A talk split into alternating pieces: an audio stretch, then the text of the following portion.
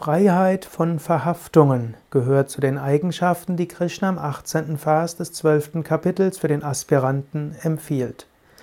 Du hast verschiedene Verhaftungen, lasse sie los.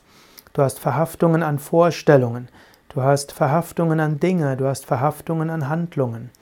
Ich will gerade die letzten beiden Verhaftungen rausgreifen. Du hast Verhaftungen an Dinge. Sei dir vielleicht gerade heute bewusst, an welche Dinge du verhaftet bist.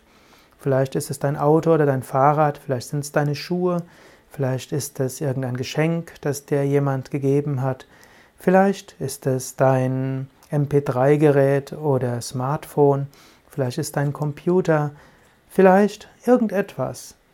Versuche verhaftungslos zu sein. Und gerade wenn irgendeiner der Dinge, die, die dir gehören, bedroht sind, dann erkennst du die Verhaftung. Vielleicht nimm dir sogar vor, trenne dich von irgendetwas, an das du verhaftet bist. Vielleicht gibt es ein Kleidungsstück, das du besonders magst. Schenke es jemand anderen oder gib es der Altkleidersammlung. Vielleicht gibt es irgendeinen Teller, an den du verhaftet bist. Gib ihn weg. Vielleicht gibt es irgendetwas anderes, an das du verhaftet bist. Gib es weg. Du musst das nicht mit dem Größten machen, aber es wäre eine schöne spirituelle Übung, wenn du heute irgendetwas, an das du verhaftet bist, weggibst. Irgendetwas Kleines, um eine Verhaftung loszuwerden. Oder vielleicht schenkt dir Gott heute die Gelegenheit, etwas Besitz loszulassen, weil Gott es dir nimmt.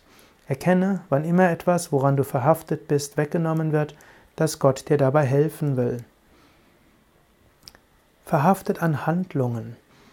Vielleicht, es gibt viele Aufgaben, die du hast. Manche magst du, manche magst du nicht.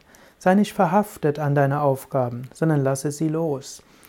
Tu das, was zu tun ist, mit Freude, aber sei nicht verhaftet daran. Vielleicht gibt es eine Aufgabe, die du gerne gemacht hast und die jetzt langsam zu Ende geht. Lasse los, bringe sie Gott dar.